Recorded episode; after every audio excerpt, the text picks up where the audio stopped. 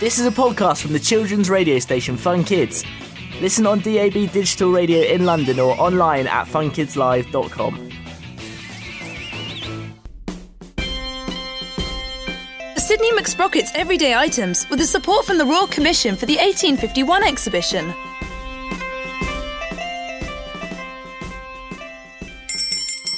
Oh, hello. It's lovely to see you back. And I finally made it to the post office. My wee niece Denise from Dumfries is expecting a parcel for her birthday. And here it is. Oh, now that's a worry. Don't tell me the batteries have gone already. Oh, phew! It's the balloon that plays a tune, of course. She'll be tickled pink that I found her one.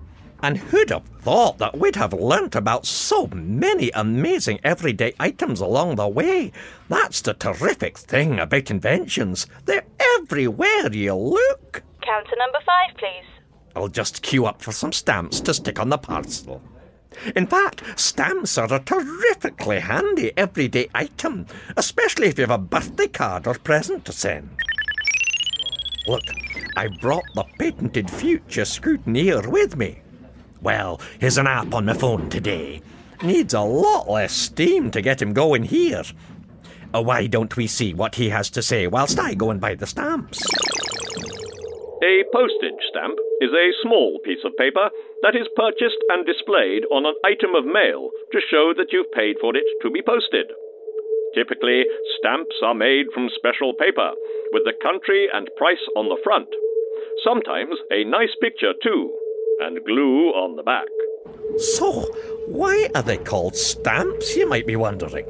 From the 1600s, letters were marked with inky hand stamps, usually made from wood or cork.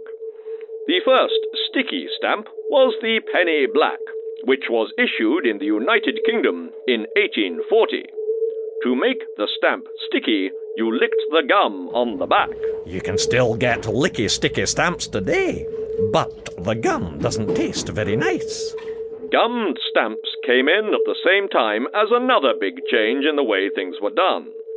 Before then, it was the person receiving the parcel who had to pay, not the person sending. Oh, can you imagine? That would be horrible on your birthday, wouldn't it? It would certainly pay to be unpopular.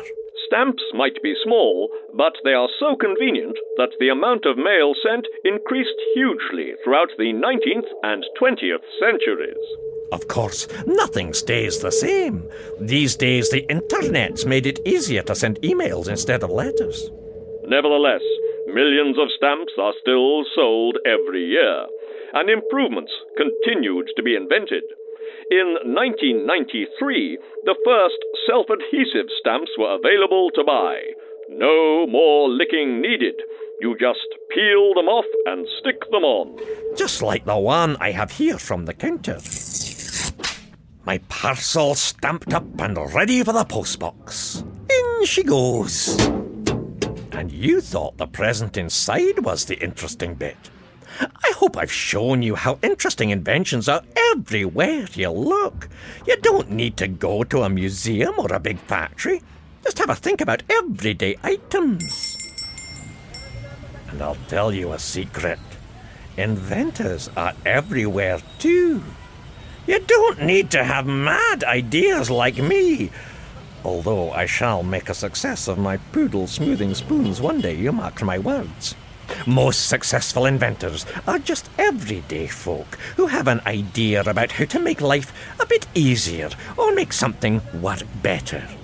Maybe you'll catch a glimpse of an inventor the next time you look in a mirror.